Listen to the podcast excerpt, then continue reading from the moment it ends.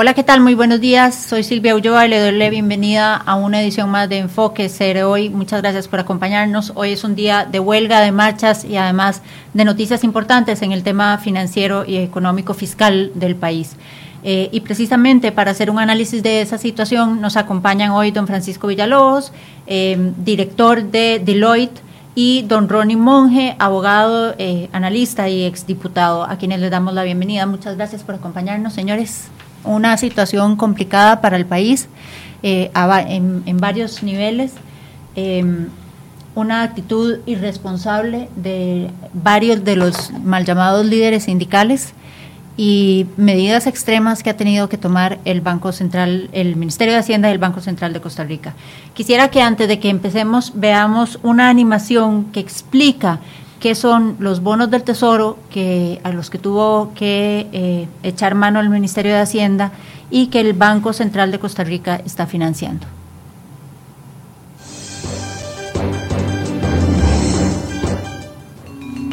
El tiempo se acaba. Ya sabemos que el Estado tiene problemas con el dinero y ahora llegamos a un escenario complicado.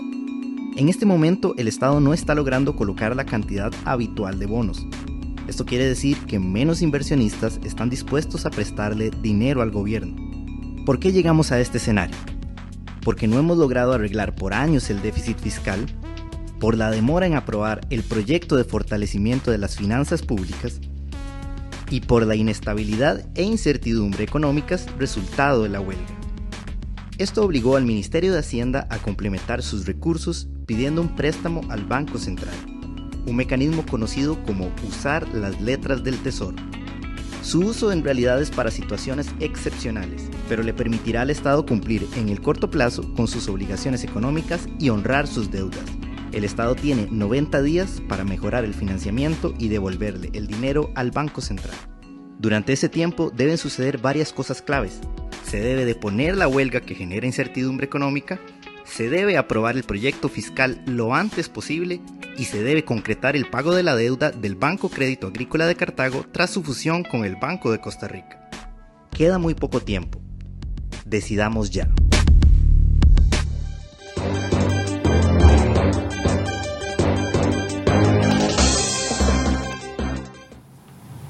Bien, eh, queda claro que aquí hay un problema de liquidez del gobierno dice de manera irresponsable Albino Vargas que es eh, una medida neoliberal. Lo que yo quisiera que, todos entendamos es que esta es una medida extrema de la cual echa mano el gobierno para poder pagar el salario de los empleados públicos, el aguinaldo de los empleados públicos y de muchos de esos que están en huelga hoy. Tal vez don Francisco nos explica en qué consiste la medida. Sí, muchas gracias ante todo por el espacio. Es evidentemente una medida extraordinaria, una medida que debe tomarse en momentos en que cuando las cosas son difíciles han de tomarse los, eh, las medidas y los caminos que no necesariamente son los más sencillos. Sin embargo, creo que esta, esta medida que, están, eh, tomando, que está tomando el Ministerio de Hacienda es además de comedida, eh, es inteligente y además es, es oportuna. ¿Por qué digo esto? Porque el, al gobierno siempre le van a prestar. El, asunto es a cuánto. ¿verdad? Yo creo que esa es la gran pregunta. Y cuando el gobierno estruja el mercado porque tiene que ir a pedir y subir entonces los intereses para que los inversionistas vean atractivo invertir en, en, el, en lo que el gobierno les, les está ofreciendo, pues nos sube finalmente las tasas de interés a todos, ¿verdad? El préstamo de la casa sube, el préstamo del carro sube, la tarjeta sube. Entonces, esto se parece a cuando usted tiene que pagar, un, hacer un pago importante que vence ya a final de este mes eh, y usted está negociando algo por otra parte y no le da tiempo. Entonces va donde un tío y le dice, mire, présteme, pero yo de aquí a dos meses o tres meses le pago porque yo ya en tres meses puedo eh, tener una, una tasa más baja y un plazo más largo. Entonces esto es eh, pura organización y administración de flujo efectivo. Y, creo que es, eh, sé que es una medida extraordinaria, sé que es algo que seguramente de pronto nos puede asustar un poco, eh, porque ha sido utilizada en otros momentos donde también hemos tenido algunas situaciones, eso sí, con panoramas totalmente distintos al actual. El, panorama de los años 80 no se parece en nada al, al actual, ni en lo externo, ni tampoco en las condiciones de nuestra economía. Pero eh, sí que creo que es una medida eh, inteligente para tratar de eh, no disparar las tasas de interés y para poder solventar las obligaciones que tenemos como gobierno responsable que asumir y que pagar. Es importante que la gente entienda que se llega, pudimos evitar llegar a esa medida si hace cuatro años eh, don Luis Guillermo Solís, en lugar de haber andado en las rutas de la alegría, hubiese sido responsable y abordado el tema fiscal como correspondía, estaríamos evitando esta situación en la que estamos en este momento, que es una situación, eh, una medida que no se tomaba desde 1994 o 1995 con la quiebra del Banco Anglo. Así es. Bueno, muy buenos días a todos los costarricenses que nos ven a través de la web. Yo creo que aquí hay que puntualizar varias cosas, que este es un problema que venimos arrastrando, que si bien es cierto, a principios de este siglo las finanzas del Estado eran buenas y teníamos superávit, pero desde ese momento se ha venido hablando de una reforma tributaria, una reforma tributaria que le permita hacerle frente al nivel de vida que exigen los costarricenses, desde infraestructura, educación, seguridad, y en el cual nos hemos posicionado siempre dentro del escenario mundial como un país de primer mundo dando estas cosas. Sin embargo, nosotros hemos ido postergando esta decisión, no solo en lo político, sino porque además cuando se han logrado esos acuerdos políticos, se han traído al traste a través de consultas de constitucionalidad que a veces por tecnicismos tan sencillos, porque se publicó, no se publicó eh, una reforma que se le hizo al texto definitivo, eh, vino perjudicando. Y esto no solo nos ha llevado a la situación, sino a algo que también es preocupante, que es que cuando analizamos la desigualdad del país, estamos creciendo en desigualdad y el índice de Gini crece y en relación con otros países donde por muchos momentos nosotros nos sentimos orgullosos de tener un liderazgo, ya hoy no lo tenemos. Y no lo tenemos porque cuando analizamos la historia prácticamente de América Latina en los últimos 20 años, toda América Latina ha tenido una reforma fiscal que este país ha venido postergando. ¿Hubo irresponsabilidad del gobierno anterior o hay responsabilidad más bien en la situación que tenemos hoy del gobierno anterior. ¿Debe la historia, debe el país cobrarle esto a una mala gestión de Luis Guillermo Solís a nivel fiscal? Porque él decía que se hizo un manejo heroico. Después nos damos cuenta de que hay no uno, sino varios huecos en el presupuesto que nos dejan tapados eh, debajo de la alfombra. Él es, parte, él es parte de la responsabilidad y yo creo que de las más grandes, primero, porque cuando se va a una campaña electoral no se puede ser populista, se tiene que ser responsable.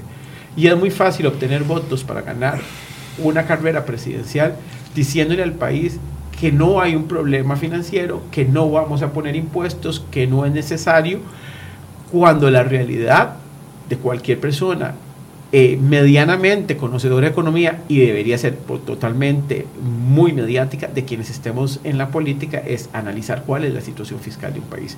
Y ya para hace cuatro años las luces no estaban en amarillo, ya estaban en rojo y entonces llegar a decir en una campaña electoral que no se necesitan impuestos y además con una doble irresponsabilidad, iniciar el gobierno y prácticamente decir que en los dos primeros años no vamos a hablar del tema, pero además en el primer año, ya con la situación que era eh, precaria, aprobar un presupuesto de un 17% más cuando la inflación en ese momento era menos del 1.5%, eso es parte de lo que ha venido a agravar la crisis económica que hoy que tenemos. Y yo podría decir con esto que efectivamente cuando algunos sectores dicen nosotros no somos responsables de la crisis fiscal, uno podría decir que efectivamente no lo son, pero de una u otra manera fueron cómplices porque fueron la plataforma política de esta serie de mentiras que fueron vendidas a los y las costarricenses para obtener un beneficio electoral. Don Francisco. Me parece que esto es algo que no se puede achacar solamente a un gobierno.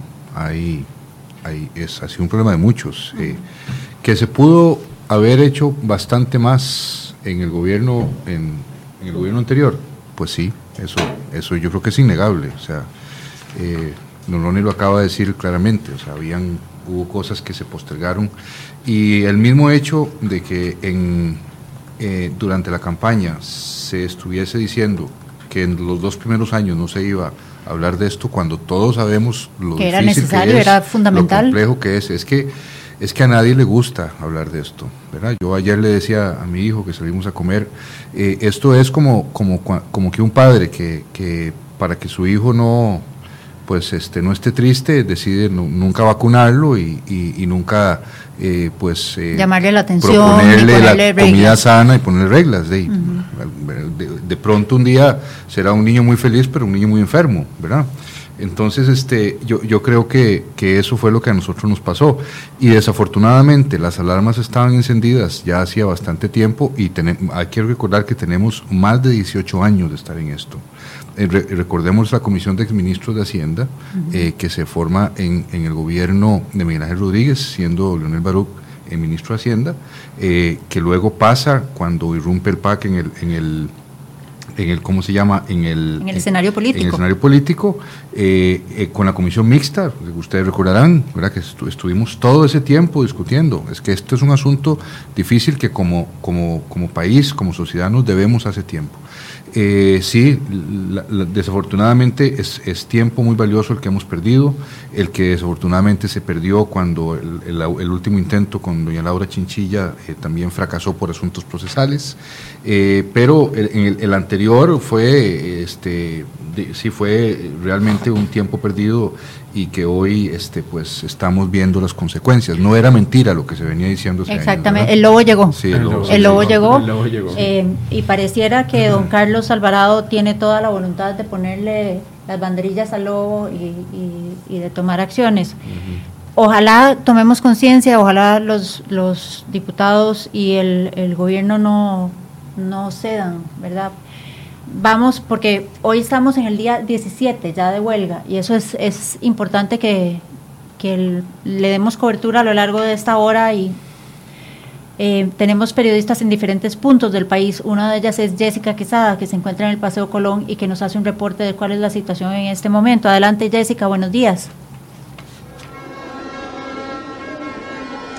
Muy buenos días, ubicados a esta hora en el Paseo Colón, donde ya, como ustedes pueden observar, la gran cantidad de manifestantes que han llegado hasta las inmediaciones de la estatua de León Cortés empiezan a aglomerarse y prácticamente ya está cerrado el acceso hasta el sector de Paseo Colón. Hay que decir que no solamente en este punto hay gran cantidad de manifestantes, también a lo largo de esta vía eh, están ahorillados a espera de que la caravana o el grueso de la caravana ya empiece a movilizarse, que se estima que sea eso de las 10 de la mañana, perdón, a las 10 de la mañana y ellos puedan continuar en su camino hasta la Asamblea Legislativa. Hay que decir que en la marcha de los datos, como ellos eh, la han llamado, efectivamente hay muchas personas con su consigna eh, de este felino, con camisetas, con peluches, con pancartas, con varias eh, signos externos, como lo solicitó la Unión Sindical. Hay que decir que esta marcha empieza con una denuncia que ha hecho Albino Vargas sobre que varias personas que vienen en autobuses desde el sector de San Ramón, Orotina, Liberia, Punta Arenas han sido eh, detenidas por policía de tránsito y que muchos no han podido llegar o no podrán llegar hoy a esta actividad. Lo cierto es que permanecen aquí los manifestantes, irán hasta la Asamblea Legislativa y la intención es que los puedan recibir a los representantes sindicales, los jefes de fracción en el Congreso. Eh, reiteramos, está cerrado el paso a esta hora ya en el sector de Paseo Colón. Hay que recordar que en la marcha nacional que se hizo justamente un miércoles, eh, prácticamente estuvo cerrado Paseo Colón, Avenida Segunda y las inmediaciones del sector de Cuesta de Moras. Más adelante les daremos información de lo que sucede acá en esta marcha en el número, en el día número 17 de huelga indefinida. Muchas gracias a Jessica Quesada, que nos hacía un reporte desde el Paseo Colón, donde inicia ya la marcha de los gatos, como han llamado los sindicatos a esta protesta. Se cumplen ya 17 días de huelga, 17 días de ausencias en la Caja Costarricense de Seguro Social, en el MEP, en las aulas, niños que no han podido recibir atención y no han podido recibir alimentación. Muchos de ellos, eh, la única comida que reciben al día es en los comedores escolares. Y aprovecho para darle la bienvenida en este momento a nuestro compañero, el periodista eh, Juan Pablo Arias. Bienvenido Juan Pablo, muchas gracias por acompañarnos. Muchas gracias. Y, un saludo muy especial a, los, a, los, a la audiencia que tenemos en este momento en serio.com en este día número 17 de huelga nacional. Lamentable, ¿verdad? Muy Y- lamentable. Y, y tras noticias bastante importantes de noche, como la, la emisión de estas letras del Tesoro por parte del Banco, eh, perdón, del Ministerio de Hacienda para que comprara el, El Banco el Central. Banco Central. Precisamente de eso hablábamos con don Ronnie y don Francisco, un poco de la responsabilidad política en torno a esta situación, pero además tal vez de qué es, qué es el panorama que nos espera, qué es lo que podemos esperar, debemos preocuparnos o no y qué medidas se deben tomar en el cortísimo y en el mediano plazo. Bueno, yo creo que tenemos primero que mantener la calma, ¿verdad? No, no podemos desesperarnos ahora y, pensar que hay que meter la plata bajo el colchón o que hay que irse al país o cosas de estas. Eh, les decía que si bien es cierto estas medidas han sido utilizadas en otros momentos nada halagüeños, las condiciones de ambos momentos eran muy distintas a la actual. Entonces yo quisiera primero hacer esa reflexión y compartirla con todos los que nos están este, viendo y escuchando esta mañana y con ustedes, de que no estamos ante un problema, como en la vida, los problemas hay que resolverlos, no hay que morirse ante ellos, eh, ni rendirse ante ellos. Y me parece que lo que sigue ahora es, eh, es- son decisiones absolutamente políticas. Estamos, creo yo, eh, lo hablaba ahora con un buen amigo economista, con Pedro Morales de la Cámara de Industrias, este, estamos en un punto de inflexión. Si, si cedemos ante las presiones de los manifestantes este, y el plan se retirara o no se le diera trámite, eh, ellos habrían ganado y habríamos perdido todo el resto. Y si nosotros vamos adelante con este eh, mm, proceso, que además es el inicio y que requerirá más cosas que le hacen falta en reorganización del Estado, en empleo público, eh, en eficiencia de las finanzas y, de lo, y en lo que enfocamos el gasto y por supuesto en crecimiento de la economía, eh, pues habremos, creo yo, ganado todos, ¿verdad? Este, me parece que ese es, es como la disyuntiva ante la que estamos. ¿Qué habría que hacer ya? Pues habría que darle eh, de la manera más eh, inmediata posible eh, lo que falta para que el proyecto de fortalecimiento de finanzas públicas sea una realidad. Pero ojo que lo que está pasando con las letras del Tesoro no es una medida de presión, es un manejo, a mi parecer, responsable, eficiente e inteligente del flujo efectivo del Estado. Es que si no, no hay, no hay dinero para pagar los salarios y para pagar los aguinaldos del, del sector público. Eso es importantísimo que la gente lo entienda, porque nos dicen aquí vendidos que estamos... No, es que la crisis está en un punto donde no hay efectivo para pagar esos salarios. Así es. Y Bueno, y que esta es una medida extraordinaria, como la llama, como la denomina Francisco, pero que además para evitar problemas como lo que hubo en los años 80 fue regulada en el año 95 bajo tres eh, premisas, ¿verdad?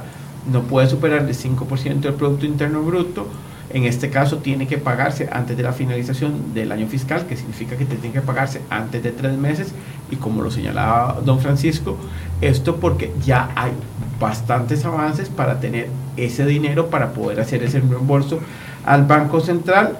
Y finalmente, eh, me falta uno en los tres, Francisco, ¿me ayudas? Eh, que tiene que ser muy temporal, solo Ah, de tres sí. meses. Sí, Sí, sí, no. no, la temporada ya le dije es... Ah, pero Y que Eh, no puede No refinanciarse. puede repetirse, no, no, puede y que no refinanciarse. puede ser inferior a la tasa básica pasiva. Ah, ok, La claro, el tasa básica interés. pasiva, el Plazo, interés, plazo, interés plazo, y- inter- Entonces, eso y limitación. nos da un parámetro para que sea una medida inteligente utilizada bajo los parámetros que los legisladores le dieron hace más de 20 años visualizando eh, no caer en crisis. Yo creo que aquí también hay algo que hay que destacar cuando yo también leo que dicen vendidos y que estamos entregados. Es, aquí ha habido un espacio de negociación de dos años. Este proyecto de ley empezó en la Asamblea Legislativa anterior. Y aquí se han sentado y han negociado con nosotros sindicatos.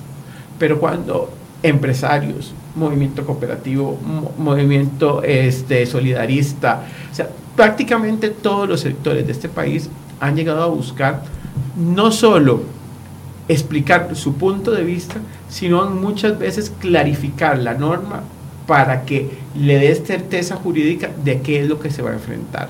Y aquí también hay que decir que sí ha habido negociación con el sector sindical.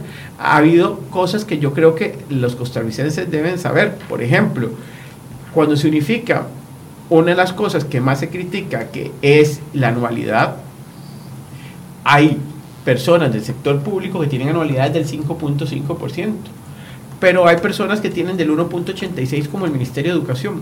La anualidad mínima que se unifica en este proyecto es del 1.91.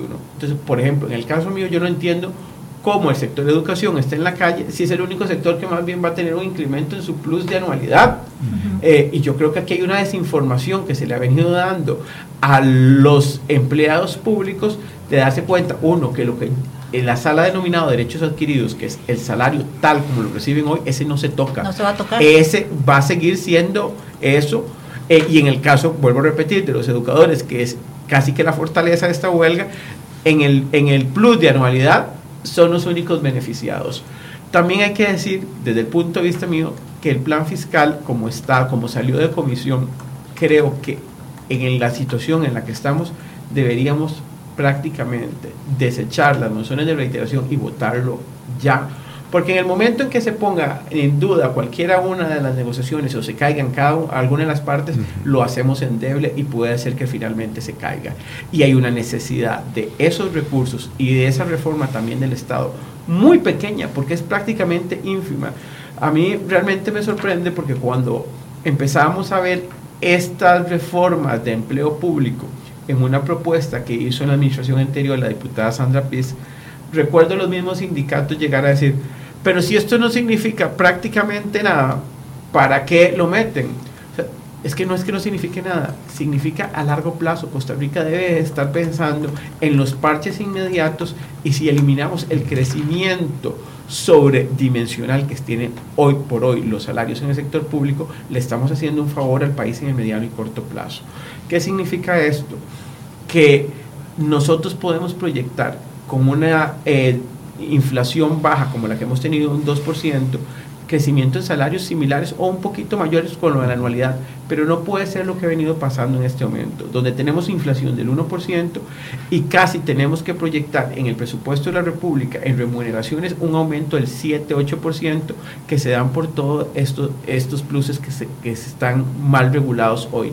Lo único que se viene a hacer es un ordenamiento de qué es lo que se necesita, cómo se debe pagar y por además también terminar con una diferenciación odiosa, porque hay sectores dentro del mismo sector público, cuando uno lee la, la, constitución política, es claro que el empleo público es uno, no hay diferentes empleos públicos. Entonces, como hay un único empleo público, porque hay un sector de ese empleo público que se puede dar el privilegio de tener una anualidad de 5.5% y a otro uno de un 1.86%. Aquí lo que estamos creando es una igualdad que había sido creada por diferentes decisiones a través de los años. Don Ronnie, yo creo que tal vez lo más grave es que hay algunos de esos que son automáticos. Entonces, el empleado no tiene que... Ni evaluación, ni nada prácticamente. Todos los empleados públicos en este país son de alta eficiencia.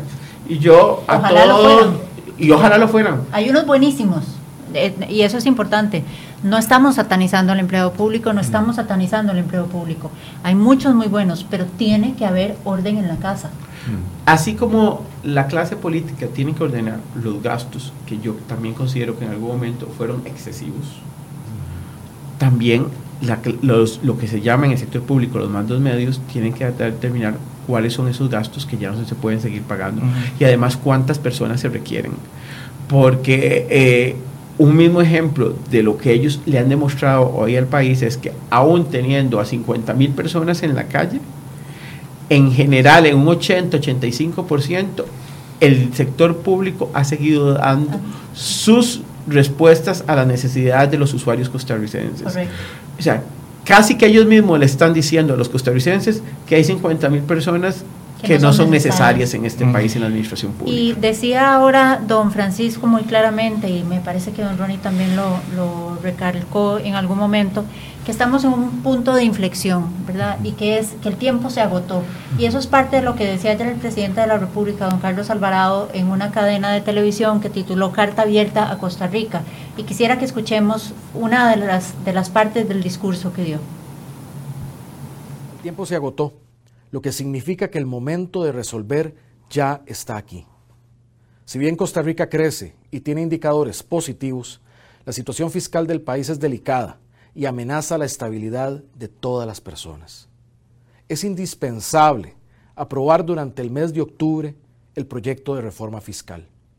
Para lograr tener ese espacio hacia la solución estructural, el Ministerio de Hacienda y el Banco Central han activado hoy un mecanismo extraordinario conocido como letras del Tesoro. No podemos... Bueno, vemos, vemos un poco lo que decía el presidente acerca de, la urgencia de aprobar el expediente 20.580 y, eh, y hablaba acerca de, bueno, que toman esta medida de las letras del Tesoro justamente para intentar dar un poco de estabilidad a la economía. Decía ayer doña Rocío, y lo, mencionamos nosotros hoy en serio hoy, que Hacienda de alguna manera dice que eh, la medida también busca que no crezcan más los intereses en el mercado, porque crece más los intereses es que también crece el costo del préstamo suyo de vivienda, que crece el préstamo suyo de, consumo y el, préstamo de, automóvil, digamos, eh, y también se le hace más caro a los empresarios empezar nuevas, nuevas obras. Em, y si, si, se hace más caro empezar nuevas obras e invertir en el país, se reduce el, crecimiento y el empleo, ¿verdad? Y, lo hemos sentido, ¿eh? Se siente, se siente, es, eh, yo que trabajo en el sector privado, les puedo decir que hay muchos eh, eh, emprendimientos, muchos proyectos que están esperando, esperando a ver qué pasa, ¿verdad? Ese es lo más grave de todo esto es la incertidumbre. Es que puede ser que ya no nos crean que somos un país tan estable como hemos eh, dicho y hemos pregonado en el exterior. Porque, eh, o sea, lo que, lo que las cámaras en el mundo van a proyectar son esas manifestaciones y van a, proyectar que, sacamos unas letras eh, del tesoro y echamos la maquinita a andar sin, ¿verdad? Y todas esas cosas definitivamente negativas y eso asusta a la inversión. No hay nada más asustadizo en la faz de la tierra que un millón de dólares. Y entonces los estamos asustando al turismo, estamos asustando a la inversión y, es que ya es hora de, tomar decisiones, tenemos que avanzar y, en eso pues me parece que el gobierno ha dado hasta hoy una, una clara señal de que esa es la vía por la que, por la que va y, no nos queda más que esperar que todo salga bien. Me, he conversado ahora temprano con un economista, con don Melvin Garita, y me decía que hay una particularidad en el costo de, este, de estas letras del Tesoro que no hemos tomado en cuenta que es que si bien eh, se concibió como un endeudamiento caro, porque es a tasa básica o más, eh, la metodología de la tasa básica en ese momento era diferente. Eran, eran la, era el costo, digamos, de 180 días. Eh, esa metodología cambió en el 2016. Entonces, esta tasa básica con la que se emiten estas, no, estas letras del Tesoro no es tan cara como hubiera sido. Es una más cercano al, mercado de lo que hay hoy en día. Entonces, bueno, por ahí parece que es una buena movida. 5.75 está. 5.75 a hoy, que es el día que se emiten. Entonces, parece que es una, es una buena movida esta que hizo Hacienda y de, verdad, pues lo que busca es. Claro, pero Hacienda tiene tres meses para recuperar esa plata. O de lo contrario, decía también don Melvin Carita, la inflación se puede disparar. Sí, claro. y para conseguir esa plata, lo que necesitamos es la aprobación dar signos, por lo menos avanzar. y avanzar, a eso me refiero nosotros. En la primera, por lo menos, yo voy a ser conservador, pero la tercera semana de octubre, es decir, 21 de octubre, el plan debería estar aprobado en primer debate. E, y eso implica, eh, bueno, una responsabilidad muy grande de los señores y señoras diputados que yo a hoy la aplaudo. Se han puesto de pie han enfrentado las barras, han tenido que enfrentar a la gente, en algunos casos fuera de sus casas, eh, que, no, que no es bonito. No, y eso ya, perdón, don Ronnie, ya eso, eh, y yo voy a hacer aquí un juicio de valor, ya eso no es una protesta, eso es terrorismo. Eso es acoso. Eso es acoso. Eso es acoso y, y vamos a ver, porque la democracia lo que nos da la oportunidad de elegir personas para que tomen decisiones, decisiones que son trascendentales y que no podemos consultar cada vez que se van a tomar a los 5 millones. Si las decisiones que se toman no nos gustan, la belleza de la democracia es que a los cuatro años no nos eligen, simplemente y empieza un nuevo proceso para determinar cuál es el modelo de visión. Pero hoy, además, cuando analizamos prácticamente los planes de gobierno de todos los partidos políticos que estuvieron en la campaña electoral del 2018, todos hablaban de reforma fiscal. Lo que pasa es que aquí hubo una distracción y parece que el electorado costarricense buscó otras cosas que no eran las que estaban realmente estipuladas en el plan de gobierno y pasamos una elección más de tipo religioso y de derechos humanos que sobre los problemas trascendentales y estructurales del país, que eran seguridad, que sigue habiendo problema, que era empleo, que era déficit fiscal, que era enfrentar cómo le damos la oportunidad de tener más acceso a salud y educación pública a las personas que menos tienen. Y para lograr todas esas cosas, cualquier Estado requiere recursos. Y eso estaba abordado. Si la gente votó sin leer, con todas las oportunidades, con la infinidad de debates que hubieron, porque no ha habido una campaña electoral que tenga más debates que los que tuvo esta última campaña electoral. Yo creo que las pasiones se desbordaron por otras cosas y no entendieron que había un problema trascendental que se llamaba déficit fiscal. Eh, don Ronnie, eh, vamos a, aprovechar que estábamos hablando un poco también del, debate fiscal que tiene que, darse y vamos a ir con nuestro compañero Luis Valverde, que está en este momento en la Asamblea Legislativa, donde hoy va a ser un punto importante de reunión de los huelguistas.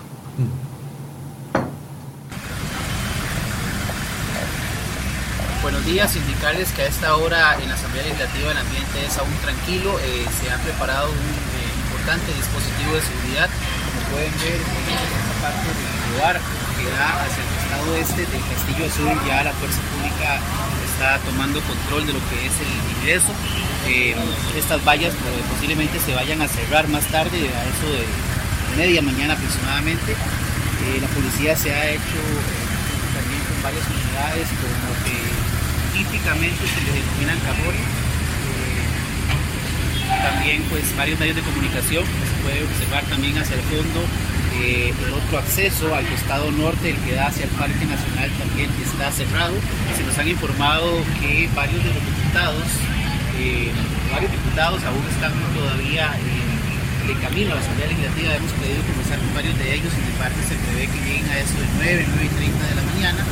Recordemos que los sindicatos han pedido una reunión con ellos, con los jefes de fracción, para ver si es posible analizar eh, cuál plan fiscal alternativo, que es lo que han llamado ellos. Esto después del anuncio que se hizo ayer entre el Banco Central y el Ministerio de Hacienda de eh, aplicar bonos del Tesoro, acudir a esta modalidad de bonos del Tesoro para tratar de subsanar el de liquidez que existe en el Estado. Esta es la información de momento desde la Asamblea Legislativa. Nos explicaba nuestro compañero Luis Valverde desde las afueras de la Asamblea Legislativa en Cuesta Moras que la situación de momento es tranquila. Ese va a ser el punto de encuentro de los, de los manifestantes que hoy eh, realizan la llamada marcha de los gatos. Y eh, es lamentable, son 17 días de huelga. Don Albino Vargas se vanagloriaba de eso hoy y decía que la huelga puede durar hasta dos días más. El presidente ya pidió que se declare ilegalidad de la huelga en todas las instituciones y vamos a ver ¿Qué fue lo que dijo don Carlos Alvarado al respecto anoche? Como presidente de esta República, también hago un llamado respetuoso al Poder Judicial a terminar de resolver las solicitudes de declaratoria de ilegalidad de huelga que están pendientes y que los costarricenses estamos esperando. De la misma forma, no permitiremos actos de bloqueo en la vía pública, o manifestaciones contrarias a la ley. Como presidente de esta República, Bien, hablamos con don Francisco Villalobos, socio de Deloitte, exdirector de tributación, y con don Ronnie Monge, exdiputado, abogado y analista, sobre el tema de los bonos del Tesoro de los que, tuvo que emitir Hacienda y los compró el Banco Central de Costa Rica para poder pagar salarios y aguinaldos del sector público en los próximos meses. Tenemos tres meses de tiempo para que el Ministerio de Hacienda recaude ese, dinero, lo pague, cumpla con esa obligación y podamos seguir adelante y dar una buena señal al mundo. ¿Qué nos espera ahora? Entiendo que es algo que además está bastante planificado. Recordemos que ya se aprobó la ley de la fusión del Banco Crédito con el Banco de Costa Rica y eso va a generarle una parte importante de 130 mil millones. 130 mil millones de los 500 mil millones que se están, se están pidiendo en las letras. Entonces ahí hay una parte ya, ¿verdad? y, que se desembolsan en diciembre, que ya es relativamente cerca. Sí, estamos cerca. Y luego, eh, luego está ya eh, la autorización de Contraloría para que se haga este, la una emisión interna en dólares, que sería el, otro lugar de donde con un interés razonable podríamos obtener ese dinero para pagar las letras, ¿verdad?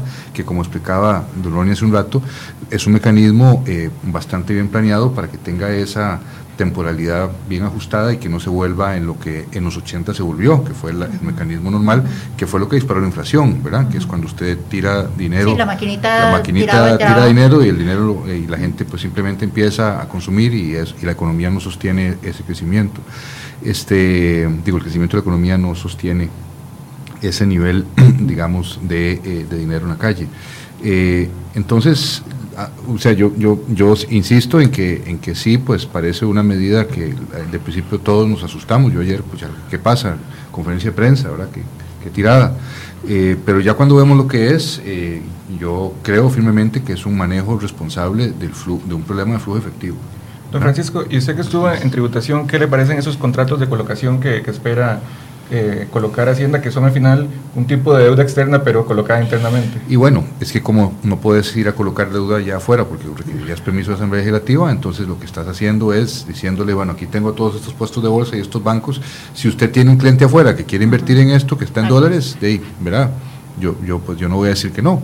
Eh, y, esperamos que haya apetito en el mercado por eso, porque eh, pues me imagino que también hay que afinar bien la tasa y demás para que para que este dinero entre y con eso pagar las, las letras. Eh, creo que es una alternativa, o sea, el, al final y al cabo el ministro de Hacienda o la ministra de Hacienda en este caso tiene, tiene una cajita de herramientas y tiene que buscar cuál es la herramienta correcta para el problema que tiene que resolver. Y me parece que al, al momento lo están haciendo bien.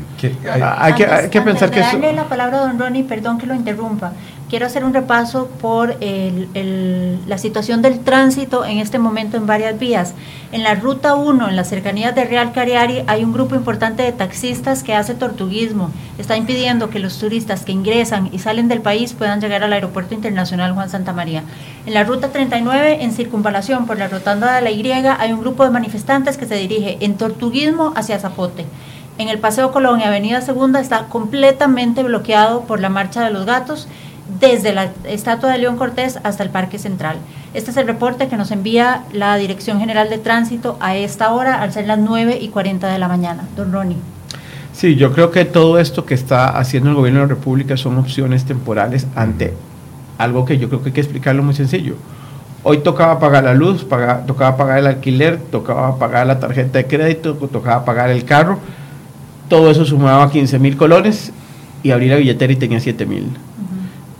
¿Qué significa eso? Si no pago los 15 mil hoy, voy a tener una deuda de 8 mil, pero además con un interés moratorio que es más alto que el interés corriente y si no sufrago eso inmediatamente, eh, como una medida temporal, que es ir a pedir un préstamo o con un interés más bajo que el mismo interés moratorio que me va a cobrar ese, ese hueco que tengo. Y se te mancha el crédito. Y se te mancha el crédito. y entonces cuando tengas una necesidad, por ejemplo, de la que sea, porque querés ampliar tu casa, porque tuviste un problema de goteras, por lo que sea, ya no vas a tener acceso a que nadie te preste.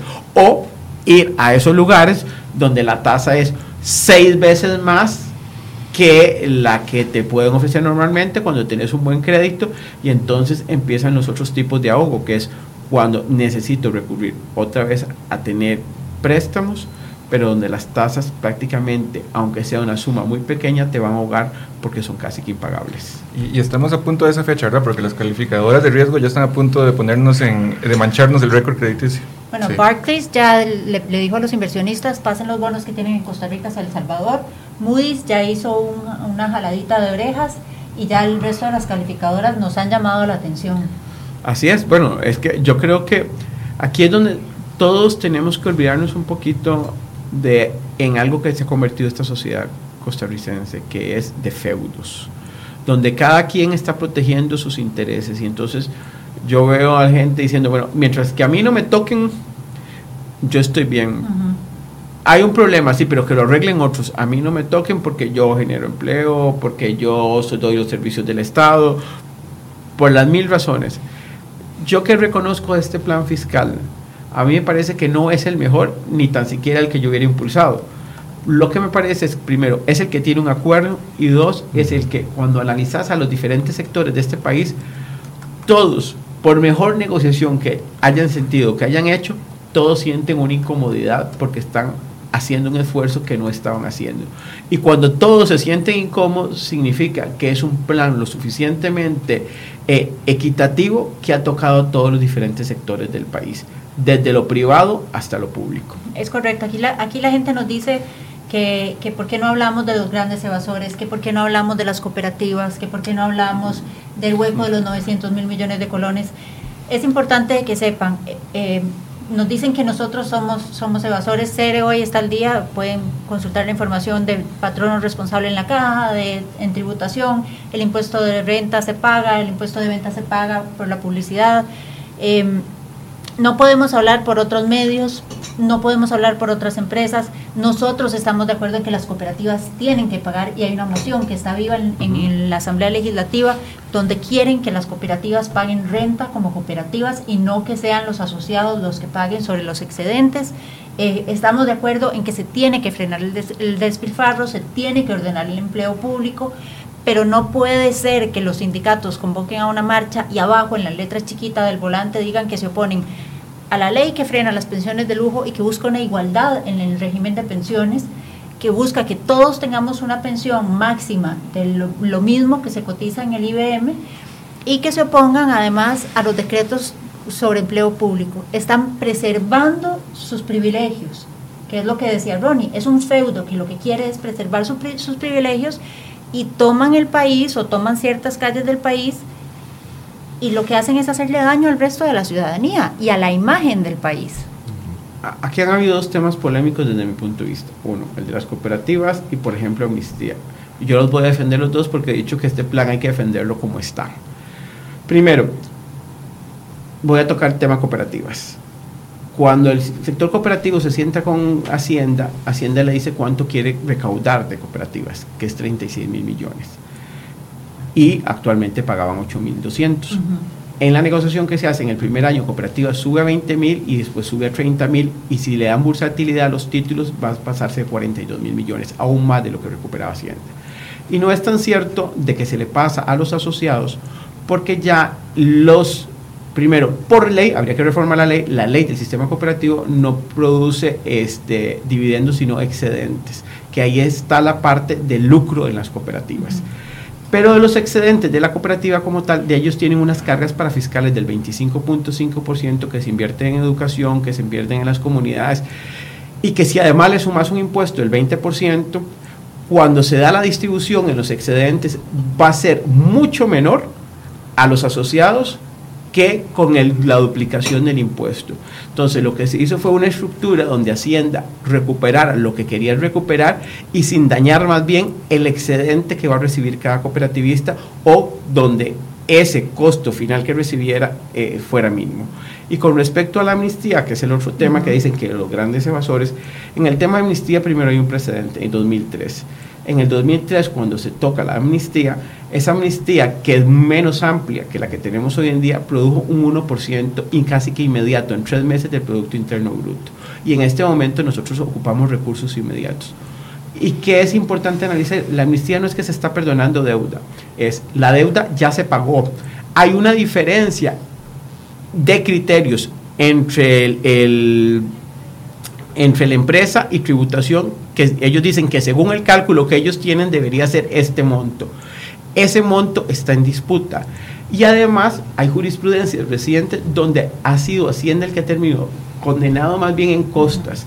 Esto es una posibilidad más bien de no seguir con procesos de 5 o 10 años, que si los llegaran a ganar, que además los está perdiendo Hacienda, los llegaran a ganar, va a recuperar en un momento en que no se están necesitando versus ahora donde tiene que pagar todo el capital y lo que se está perdonando es un porcentaje de la multa. Entonces no es que hay una pérdida, no hay una, una... No es que van a dejar de pagar. No van a dejar de pagar el, el monto principal que estaba en disputa. Y en lugar de recibirlo dentro de 10 años, sino lo vamos a recibir en los próximos tres meses para que aplique. Si no se recibe en esos tres meses, la disputa judicial seguirá, pero si se recibe, se recibe el 100% del capital en el primer mes eh, tendrán un, si los pagan durante los primeros meses, una exoneración del 80% de la multa, si lo pagan en el segundo mes un 60% y si lo pagan en el tercer mes hasta solo un 40%. Esto le da eh, dinero inmediato a la administración de calculado cerca del 1.3 y el 1.5 del PIB que sería importantísimo. Entonces, en los dos casos que han sido polémicos, desde mi punto de vista, tanto la parte del manejo de las cooperativas como lo de la amnistía, son cosas que más bien tenemos que mantener y asegurar dentro del proyecto. Y son, son temas sobre los que más bien ha habido mucha desinformación por mm. parte de ciertos sectores interesados en crear esa molestia, esa eh, efervescencia social y lanzar a la calle a la gente diciéndole, mire, es que fulanito no va a pagar. Ahora, el otro tema es las famosas pensiones de lujo que fueron todas tocadas en el cuatrienio anterior.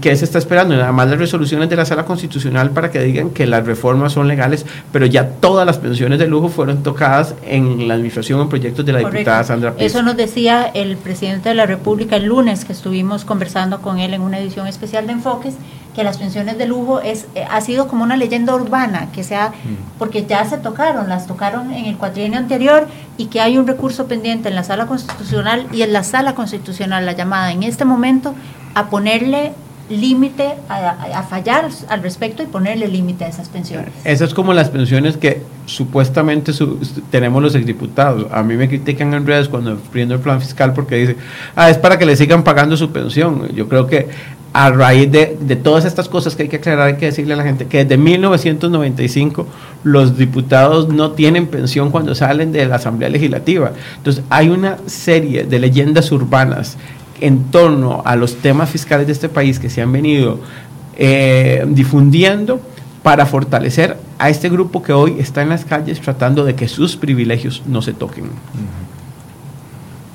Voy a interrumpir un momentito la, la, conversación para darle pase a nuestro compañero José Alvarado, quien se encuentra en las afueras del Hospital México, desde donde salen varios buses llenos de manifestantes que van hacia Paseo Colón. Adelante, José, buenos días.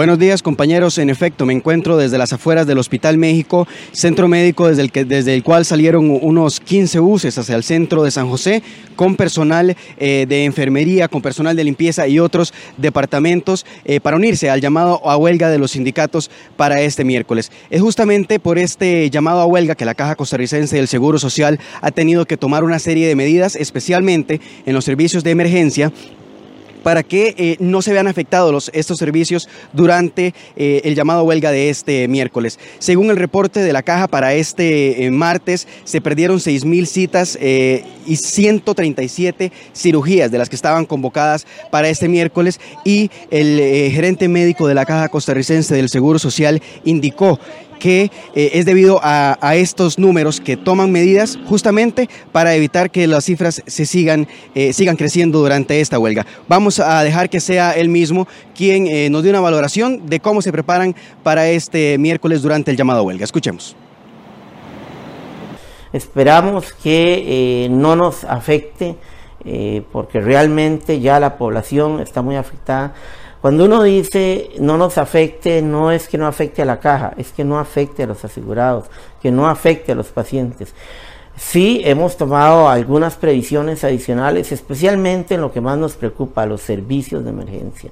Es ahí donde estamos tratando de reforzar, pero igual que el primer día, igual que el día miércoles pasado, que era la marcha más grande, este, estamos igualmente preparados superamos el día de la marcha, podemos salir adelante mañana.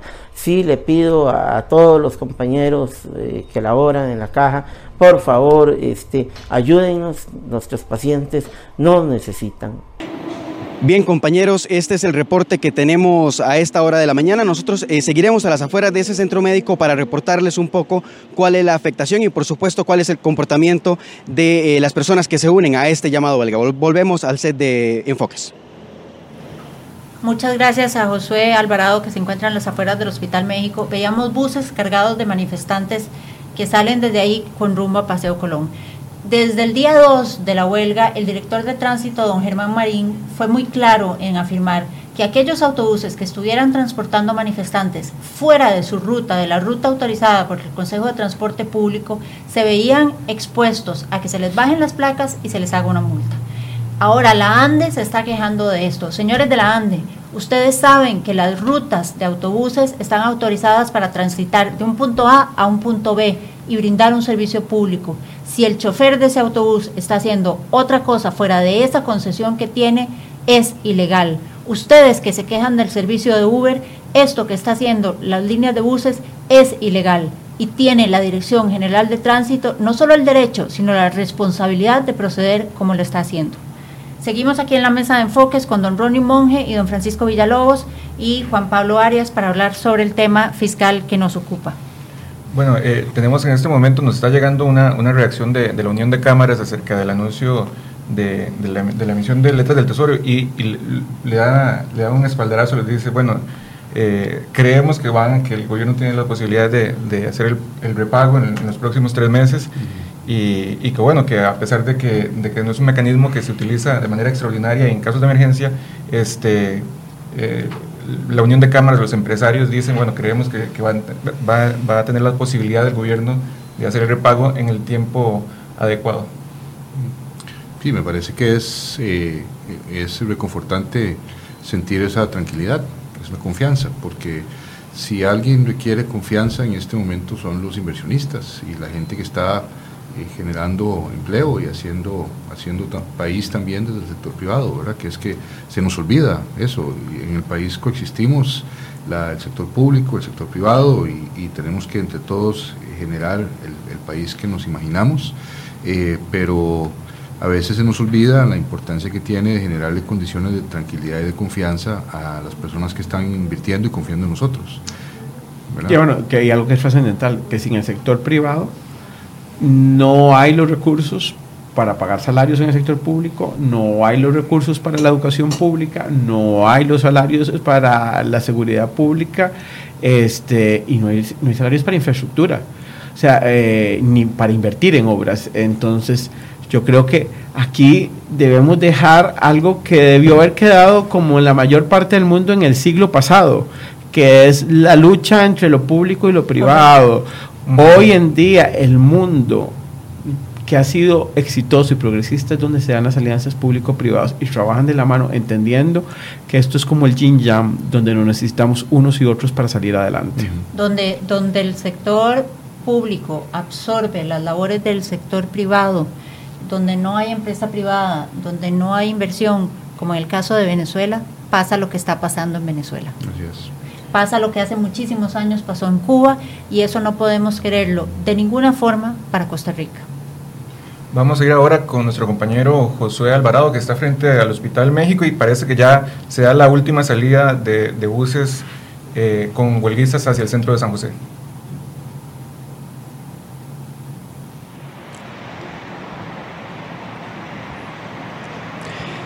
Gracias. En efecto, lo que ustedes van a ver en pantalla en este momento es eh, el último bus que partió hacia el centro de San José con algunos de los funcionarios del Hospital México. Ellos eh, se van a unir a la huelga y en total reportan 15 buses que salieron desde el Hospital México hasta el centro de San José, donde, como nos dijo Wendy Vargas, miembro de la Junta Directiva de eh, UNDECA, del sindicato UNDECA, pretenden llenar el Paseo Colón y la Avenida Segunda el día de hoy de manifestantes. Vamos a escuchar una entrevista que nos dio minutos antes de que se fuera este último bus hacia el centro de San José. Escuchemos. Bueno, en este momento estamos hablando con el juez de la caja y nos dijo que un 95%. ¿De todo el personal? De todo el personal. ¿Cuántos eh, buses salieron y cuántas personas? Salieron 15 buses, salieron mucha gente en carros, en una caravana de motos. Este, ya todos este, están ya ahí en el Paseo Colón. La prensa ha dicho que hemos salido solo cuatro gatos y realmente ha salido bastante gente y nosotros no vamos a permitir que minimicen el esfuerzo a todos los trabajadores y, también de esa empresa privada, padres de familia que han salido y que cuando dijeron que eran cuatro gatos, no somos cuatro gatos. Hoy esperamos no ver solo 500 mil personas, sino un millón de personas en el Paseo Colón. Bien, compañeros, nosotros seguiremos al tanto de la afectación en este centro médico, en otros centros hospitalarios y también, por supuesto, de otros eh, servicios. Mientras tanto, volvemos hasta el set de Enfoques. Muchas gracias a José Alvarado, que sigue a las afueras del Hospital México, donde varios buses ya han salido con rumbo hacia el Paseo Colón. Y precisamente en Paseo Colón está nuestra compañera Jessica Quesada, que nos tiene un informe de cómo va avanzando la marcha de los datos. Adelante, Jessica. Muy buenos días, ubicados acá en las inmediaciones de la Toyota en Paseo Colón. Ya son prácticamente cuatro cuadras desde eh, la salida en la estatua de León Cortés, en donde hay gran cantidad de manifestantes, como decíamos todos con la consigna del gato, eh, como lo solicitaron sus bases sindicales. Incluso aquí vamos a tratar de conversar con uno de los manifestantes que se tomó bien a pecho el tema de, de venir con un signo de gato. Dígame qué significado tiene para usted eh, el signo que solicitaron de los gatos.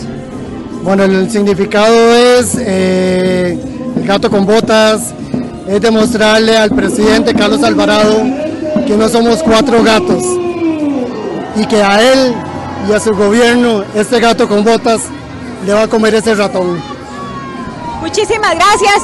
Eh, como ustedes observan, de verdad se tomó bien a pecho eh, venir con la consigna de gatos. Hay que decir que, pese a que no son las 10 de la mañana todavía, ya están ocupadas varias cuadras del Paseo Colón por eh, los trabajadores del sector público, tal y como ocurrió hace algunos días en la marcha nacional, la primera que fue convocada desde el inicio de la huelga indefinida el pasado 10 de septiembre. Estamos en el día número 17. La manifestación arrancará de manera formal a las 10 de la mañana desde León Cortés, pero es inevitable señalar que eh, ya ocupan gran parte del Paseo Colón y se dirigen hasta el sector de la Asamblea Legislativa donde esperan los representantes sindicales ser recibidos por los jefes de fracción. Más adelante les tendremos información aquí en Enfoque sobre lo que sucede en la manifestación, en la huelga nacional de los datos gracias Jessica por esa información desde el Paseo Colón. Sí, tal vez hagamos un repaso de las, de las rutas que están bloqueadas o que tienen dificultad de tránsito en las cercanías de Real Cariari. Hay un grupo de taxistas que realiza tortuguismo, impide el paso hacia el aeropuerto internacional Juan Santa María. En la ruta 39 en circunvalación, cerca de la rotonda de la Y, hay un grupo de manifestantes que se dirige en tortuguismo hacia Casa Zapote, Casa Presidencial, perdón. Y como veíamos y nos informaba Jessica Quesada, en el sector de Paseo Colón ya hay cuatro cuadras llenas de manifestantes. Ellos aseguran que llenarán todo el Paseo Colón y se dirigirán de ahí hacia la Avenida Segunda y después a la Asamblea Legislativa. Don Ronnie, ¿qué nos, qué nos, qué podemos esperar? ¿Cuál es el panorama? ¿Qué debe pasar ahora a nivel legislativo?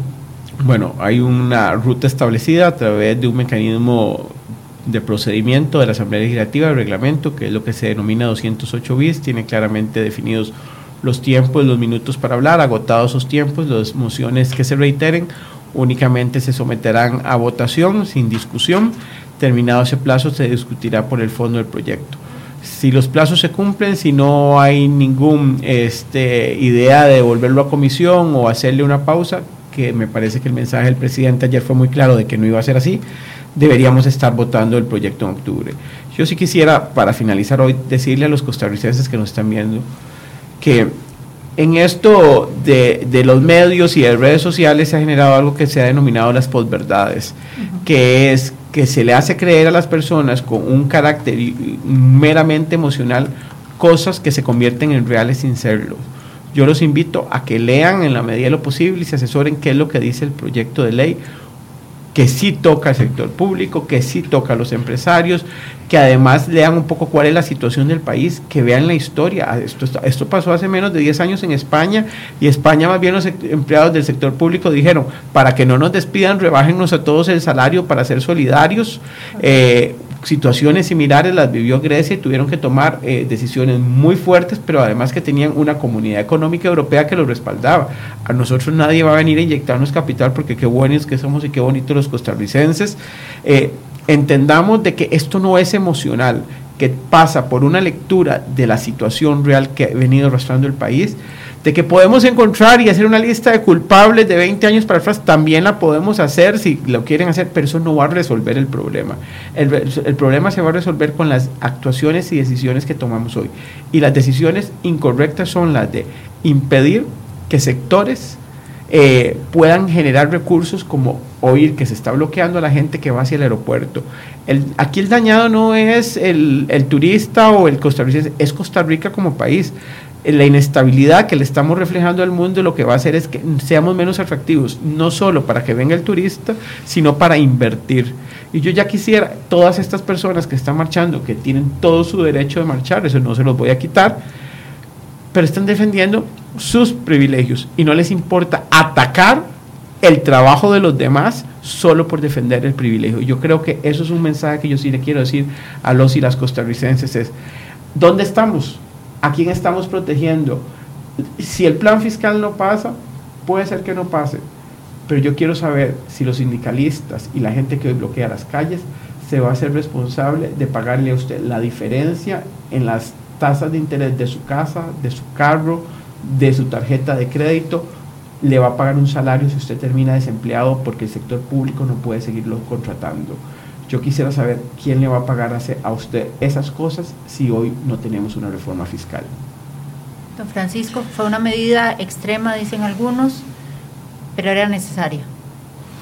Bueno, ya llegó la hora. Creo que el mensaje que me queda de esta conversación de esta mañana es esa. O sea, nosotros, eh, todas las señales están clarísimas en que tenemos que tomar decisiones. Eh, puede ser que sean difíciles, puede ser que no le gusten a mucha gente.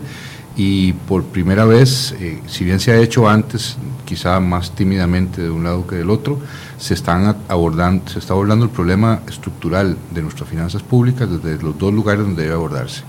El gasto y el ingreso. Y luego con ello generar condiciones de confianza para que la economía crezca y seguir haciendo cosas. Hay que actuar, punto hay que actuar. Llegó el momento. Muchas gracias. Agradecemos mucho a don Ronnie Monge, abogado, exdiputado y analista, y a don Francisco Villalobos, exdirector de tributación y socio de Deloitte. Vamos a hacer un nuevo contacto con nuestro compañero José Alvarado, que tiene datos sobre la afectación en consulta externa y en la atención de pacientes en el Hospital México. Adelante, Josué. Gracias compañeros, seguimos desde el Hospital México justamente para eh, comentar un poquito cuál ha sido la afectación este miércoles eh, debido al llamado a huelga y nos encontramos con el doctor Oscar Alvarado quien nos va a regalar un, reporte de cómo se ha visto afectado el servicio de consulta externa aquí en el Hospital México. Buenos días doctor. Buenos días. Eh, bueno, el día de hoy en realidad hemos dado mucha prioridad a lo que es la atención de la consulta programada y creo que lo hemos logrado. Eh, sí tenemos una afectación importante en el personal de las recepciones, prácticamente el 85% está eh, sumado al paro y eh, estamos trabajando con personal sustituto, lo cual implica que nuestra consulta va a ir muy lentamente, pero se va a ir atendiendo, sí.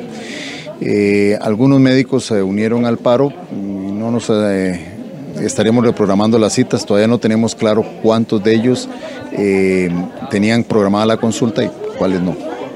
Sabemos, eh, doctor, que hay eh, gente que tiene programadas citas para lo que resta del día. ¿Cuál es el llamado eh, desde ustedes como, como médicos? De momento mm, estamos atendiendo prácticamente todo, a excepción de ortopedia y tenemos algunas dudas con la consulta general de cirugía. pero ya la verdad es que esto es una cuestión casi de hora a hora. Eh, si tal vez lo de ortopedia lo que le rogaríamos es que vengan y si no, pues para reprogramar las citas.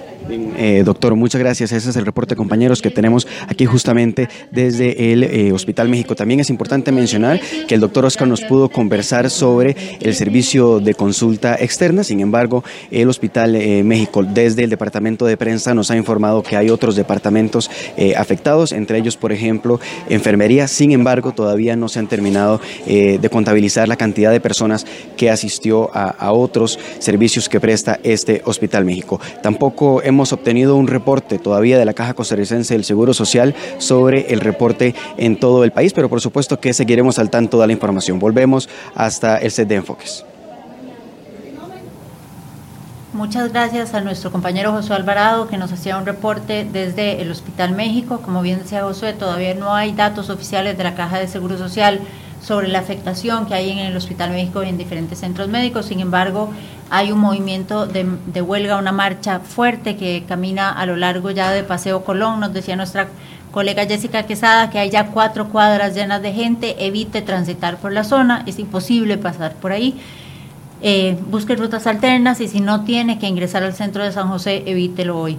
Em, esta marcha está esperando gente que venga de diferentes puntos del país, se unirán personas de Alajuela, Heredia, Cartago y posiblemente zonas mucho más rurales y eh, se reunirán en la Asamblea Legislativa a eso del mediodía, donde protestarán para que los diputados saquen, que es lo que ellos quieren, de la corriente, el, el proyecto eh, de ley de fortalecimiento de las finanzas públicas, el expediente 20.580. Juan Pablo. Sí, este, en ese momento nos están avisando que ya está lista también eh, Jessica, que está desde Paseo Colón, entonces vamos a ir con ella. Vamos a ver qué adelanto nos tiene Jessica.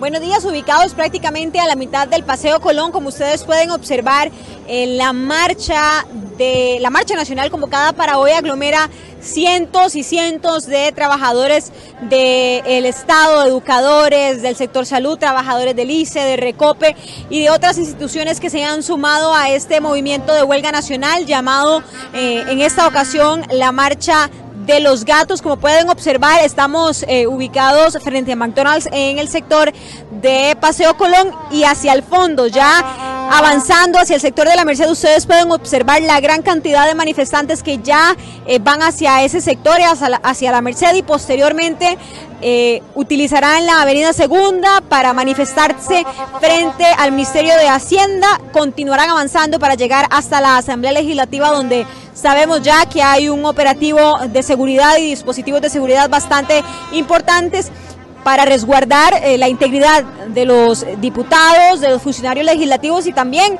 de los mismos manifestantes que estarán en las inmediaciones de ese sector en Cuesta de Moras. Todavía formalmente no arranca la manifestación, pero ya todo el Paseo Colón está completamente tomado por los manifestantes. Hay que decir que las personas que intenten o los conductores que intenten venir por ese sector traten de evitarlo porque efectivamente está completamente bloqueado este punto. Nada más eh, mencionarles que los dirigentes sindicales aseguran que en algunas zonas como en Limón, como en el sector de Grecia y en Heredia, eh, los retenes de tránsito han eh, impedido que lleguen temprano, como lo tenían previsto gran cantidad de manifestantes, pero que incluso algunos eh, servicios de autobuses brindarían el servicio gratuito para traer a todas esas personas que vienen desde distintos puntos del país hasta la concentración que está acá en el sector de Paseo Colón. Más adelante seguiremos dándoles detalles de lo que sucede esta mañana. Muchísimas gracias a nuestra compañera Jessica Quesada por ese informe desde Paseo Colón y bueno, continúan eh, eh, la, manifestación y continúa el movimiento hacia la Asamblea Legislativa. Eh, Silvia, no sé si le parece, pues, hacemos un recuento un poco de, la operación que se hizo, que se anunció anoche, que se hace hoy, que se ejecuta hoy, acerca de este préstamo que hace el Banco Central al Ministerio de Hacienda por 498 mil colones, prácticamente medio billón de colones eh, y que se hace mediante letras del tesoro, que es un tipo de producto, un instrumento financiero que al final de cuentas es un préstamo eh, mediante el cual Hacienda emite este tipo de, bonos que únicamente puede comprar el Banco Central y que tienen características eh, muy particulares. Una de ellas es que la tasa se hace a, cuando mínimo a, una tasa básica o a la tasa básica que a fecha de hoy es 7,75. 7,75. Eh, y bueno, de ahí para arriba podía haberla establecido el, Banco Central, que es el que hace el préstamo, la estableció únicamente en 775 eh, y que no puede exceder los 90 días, ni tampoco puede exceder el periodo o el año presupuestario. Entonces, eh, como máximo podía llegar el préstamo hasta el 31 de diciembre de este año y casualmente por emitirse en estas fechas va a llegar hasta, hasta, hasta esa fecha. Eh, bueno, este es un, tipo de préstamo que no se hacía desde 1994, aquel año en que quebró el Banco, Anglo, eh, y no se había tenido que recurrir desde entonces. se considera un, tipo de, préstamo caro en su momento. Ahora conversamos más temprano por qué en este caso podría no resultar tan caro, que es porque el cálculo de la tasa básica es diferente ahora de como se hacía en 1995 cuando se cambió la ley. Eh, y eh, eh, se considera inflacionario también porque libera eh, recursos a la economía. Ya nos decía don Rodrigo Cubero, el presidente del Banco Central, bueno, que en este caso también tenemos una inflación controlada, diferente a lo que se veía en otros años, y que si el, banco, si el Ministerio de Hacienda paga a tiempo, pues eh, se reversará ese, ese efecto inflacionario. Bueno, hay otros, otras herramientas que tiene para actuar, entonces que de momento es, es una medida que, está, que se puede controlar. Eh, para hacer el repago también conversábamos que Hacienda dispone de los 130 mil millones que va a recibir ahora en diciembre eh, de parte del Banco de Costa Rica tras la absorción de, de Bancrédito. Y esos 130 mil millones de colones eran inversiones que tenía el Ministerio de Hacienda en Bancrédito y que Bancrédito no le pudo pagar, eh, fue el único acreedor al que no le pudo pagar porque solo le quedan eh, bienes o activos ilíquidos, esto es que no se pueden convertir en efectivo de manera fácil edificios o carteras que no puede, que no puede convertir en efectivo y que bueno, este, eh, ahora que el Banco de Costa Rica asuma esos activos, puede liberar otros activos que tienen más líquidos y pasárselos a Hacienda por 130 mil millones, que bueno, ya es una parte de ese pago. Ahí veíamos, Juan Pablo, mientras usted nos, nos hacía un resumen de las medidas que tomó el Ministerio de Hacienda ayer con respecto a los bonos del Tesoro, un repaso de varias de las cámaras viales gracias a nuestros amigos de cámaras viales CR. Esa es la General Cañas frente al Real Cariari, al boliche de Cariari el paso es imposible, ¿verdad? Está prácticamente... Eh, es como un parqueo, exactamente. Vamos a hacer recorrido por otras de las cámaras que tenemos a, las que tenemos acceso.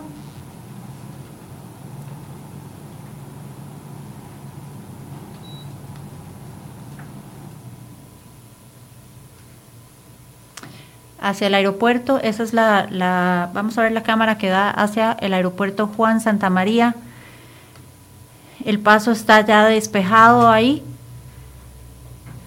Sin embargo, si ustedes ven eh, ese carril que va en sentido San José, llega a bloquearse o a, estacionarse prácticamente a la altura de la General Cañas. En la Firestone, el paso ya es lento ahí. Vemos cómo se ralentiza la, el, el tráfico. En el sector del Castela, Está bastante fluido la zona. Y en el llamado barrio chino, donde está fluido también el paso. Porque de momento van, de camino para allá. Entonces van de camino para allá. Me imagino que ya liberaron espacio algunos que no quieren toparse con esa, con esa presa y dijeron mejor nos vamos por otras vías alternas. Correcto. Em, vamos a hacer un nuevo contacto. Ah, no, me dicen, me dicen que todavía no pero tenemos datos importantes que es, eh, ustedes deben tomar en cuenta. La General Cañas hay total parqueo desde la altura de Real Cariari y un poco antes ya el tránsito es bastante lento hacia San José. Recuerda que los manifestantes se dirigen hacia la zona de Paseo Colón donde se reúnen y ya han salido con rumbo hacia la Asamblea Legislativa a donde se espera que lleguen poco antes del mediodía. Han pedido los sindicatos que los jefes de fracción los reciban para hablar sobre el tema del plan fiscal y hoy cancelaron la mesa de negociación que tenían con el gobierno y posponen las reuniones para mañana, jueves y viernes.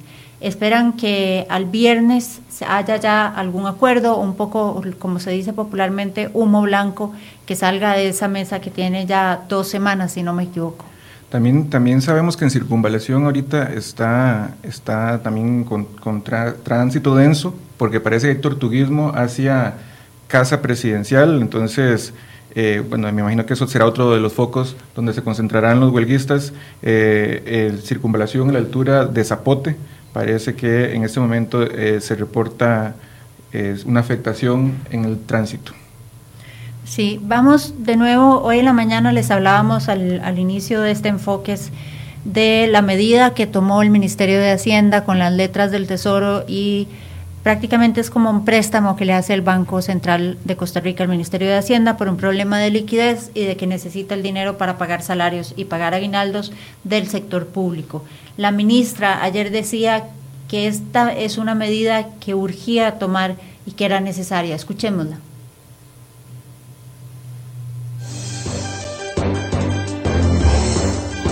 Doña Rocío, muy rápido, este, es, una medida desesperada, eh, no se usaba desde, 1994. Vamos a ver, yo no, diría, no usaría la palabra desesperada, todo lo contrario, es una medida que pretende un mayor orden en las siguientes semanas y meses hasta que se dé eh, la, aprobación eh, por parte de la Asamblea Legislativa de la ley de fortalecimiento.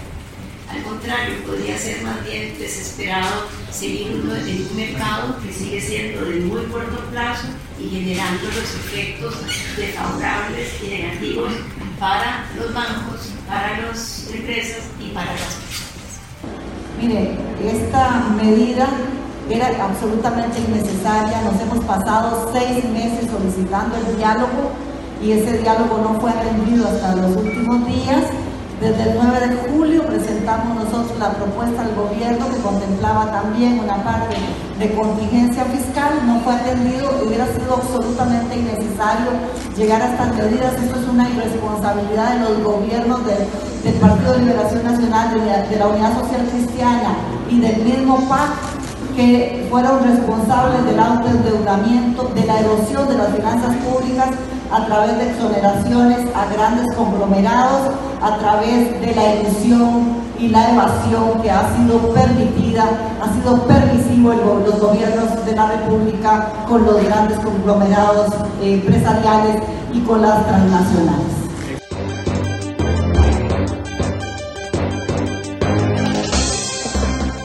escuchábamos eh, a la ministra de Hacienda, escuchábamos a la lideresa sindical, se quejan de que hablan de falta de medidas en contra de la evasión y la ilusión, Juan Pablo, pero eh, fue, fue muy claro don Ronnie Monge y fue muy claro el presidente de la República el lunes que conversamos con él en decir que hay claras señales hay medidas claras dentro del proyecto de ley de fortalecimiento de las finanzas públicas para luchar en contra de la ilusión y de la evasión y que por eso precisamente se tasa en un 1% el IVA a la canasta básica, porque se busca una trazabilidad de los procesos y de los proveedores para poder seguirlos y cobrarles los impuestos que deben pagar. Sí, justamente, justamente eh, llama la atención que se pongan el IVA, que precisamente es el que le da esa trazabilidad al impuesto al valor agregado que sustituye al actual impuesto general a las ventas.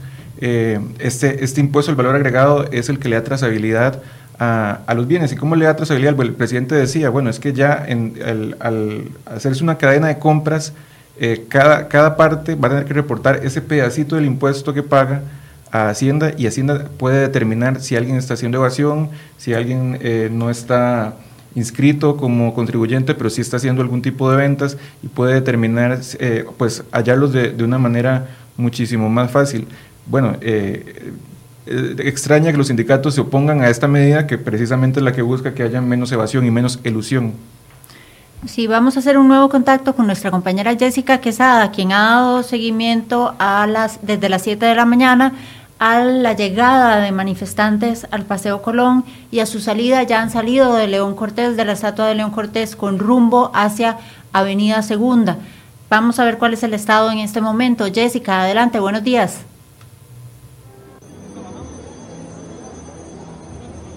Buenos días, ubicados prácticamente a la mitad del Paseo Colón, como ustedes pueden observar, en la marcha de la marcha nacional convocada para hoy aglomera cientos y cientos de trabajadores del Estado, educadores del sector salud, trabajadores del ICE, de Recope y de otras instituciones que se han sumado a este movimiento de huelga nacional llamado eh, en esta ocasión la Marcha de los gatos. Como pueden observar, estamos eh, ubicados frente a McDonald's en el sector de Paseo Colón y hacia el fondo, ya avanzando hacia el sector de la Merced, ustedes pueden observar la gran cantidad de manifestantes que ya eh, van hacia ese sector, hacia la, hacia la Merced y posteriormente eh, utilizarán la Avenida Segunda para manifestarse frente al Ministerio de Hacienda, continuarán avanzando para llegar hasta la Asamblea Legislativa donde sabemos ya que hay un operativo de seguridad y dispositivos de seguridad bastante importantes para resguardar eh, la integridad de los diputados, de los funcionarios legislativos y también de los mismos manifestantes que estarán en las inmediaciones de ese sector en Cuesta de Moras. Todavía formalmente no arranca la manifestación, pero ya todo el Paseo Colón está completamente tomado por los manifestantes. Hay que decir que las personas que intenten o los conductores que intenten venir por ese sector traten de evitarlo porque efectivamente está completamente bloqueado este punto.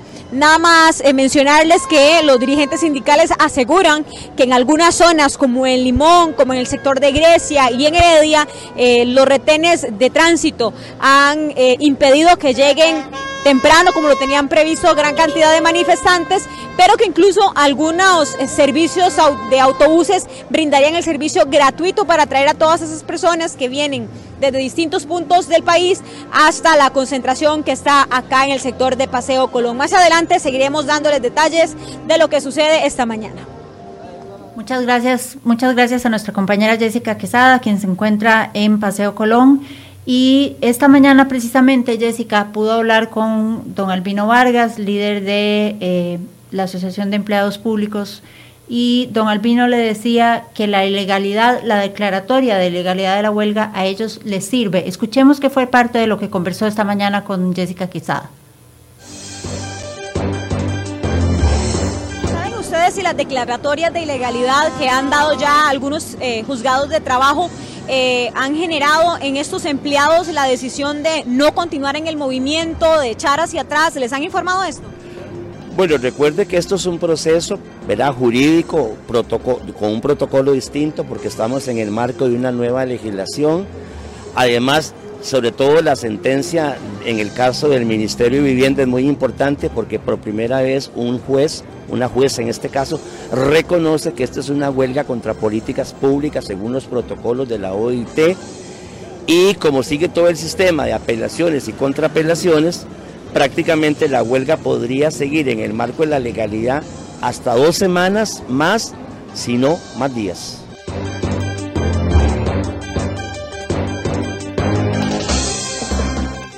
Eran las declaraciones de don Albino Vargas, dirigente sindical de larga data, acerca de, eh, pues la declaración de ilegalidad de, algunas de las huelgas.